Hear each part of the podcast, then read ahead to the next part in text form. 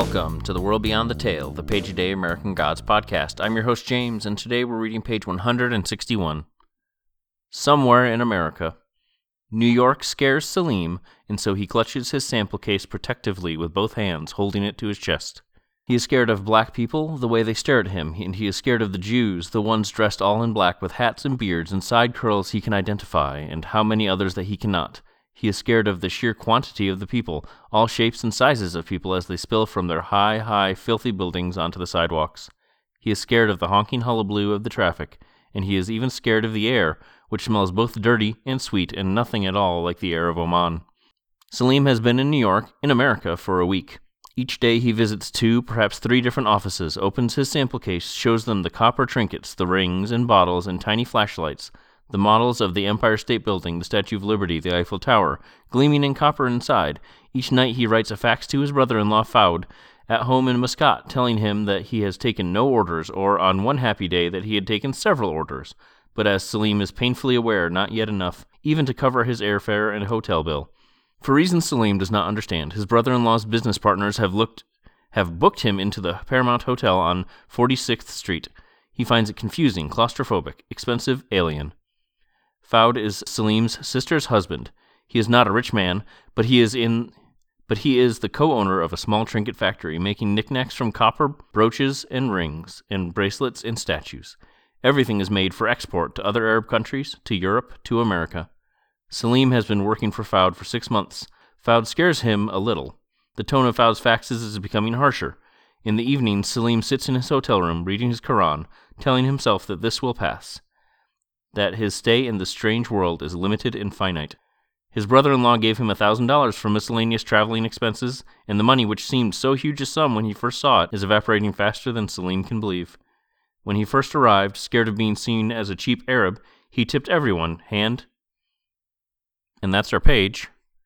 I think I referred to this section as coming to America previously. It's actually somewhere in America, so it's happening parallel to Shadow's story, not in a previous time. Plus, we just met Mr. Ibis, and so we don't want to be looking over his shoulder when he writes those Coming to America chapters now. Yeah, Mr. Ibis is the one that writes the Coming to America chapters, and feasibly the book as a whole. I guess he could actually be narrating these as well, couldn't he? Well, well, let's figure it out when we get back to them. For now, the story functions as kind of it's uh, it's actually a bit of a coming to America and a somewhere in America chapter at the same time, but I guess we'll we'll cross that bridge when we come to it. Salim is in America, working for his brother in law Fouad, selling trinkets and tourist items. He's from Oman, a small Arab country at the mouth of the Persian Gulf. Its capital is Muscat and is bordered by the United Arab Emirates, Saudi Arabia, and Yemen. The country itself has a population of about 4.5 million people, which is about half of what New York City has, at least at the time of the writing. I think it would have been a little bit less, but about 8, 8 or so million people in New York City. I can understand, certainly, why Salim is feeling a bit overwhelmed by the number of people. The Paramount Hotel in New York City is a block away from Times Square. It was built in 1928 and was designed by Thomas W. Lamb, an architect mostly known for his theater designs, featured mostly in New York, Connecticut, Massachusetts, and a few other scattered places around the U.S., though mostly it seems to be in the East Coast or the Northeast of America. Most famously, the Academy of Music in New York City, the Hippodrome in New York City, the Orpheum Theater in Boston, and the third Madison Square Garden, which I actually never knew before this that there was more than one. Anyhow, current pricing on the Paramount doesn't seem too terribly high in this internet age. A couple of deal sites have it for 110 and 160 a night, while booking through the hotel itself is about 170 a night. And that, I mean, that I'm not saying that's inexpensive. I'm saying that's cheap, but I swear I've seen a lot more expensive places in New York City when I used to live on the East Coast and would, from time to time, travel there. I guess Salim, being centrally located, could make his sales better, but I also wonder, yeah, you could probably put him a few blocks in any direction and save some money.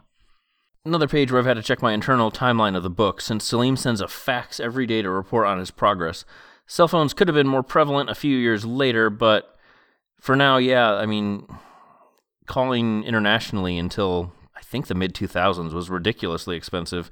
Even at this point, he could have probably had a cell phone, but I, I try to imagine how much that would cost, and I can't imagine it would be less expensive than sending a fax. But I have no point of reference on this exactly, just my own memory of the time, which is fuzzy at best. As he reads the Quran, he tells himself that time in this strange world is limited. I know he means New York City and America, but man, is this also on Earth? I guess it could be. I, I kind of think of, I kind of remember back to to my my time as a Christian growing up, where the promise of heaven kind of being the eternal and our vale of tears here on earth being the the limited time that we were here. But I wonder if this is, well, I was going to say, I wonder if it's in the Bible, but that just shows, yeah, I was very Catholic. We did not read the Bible.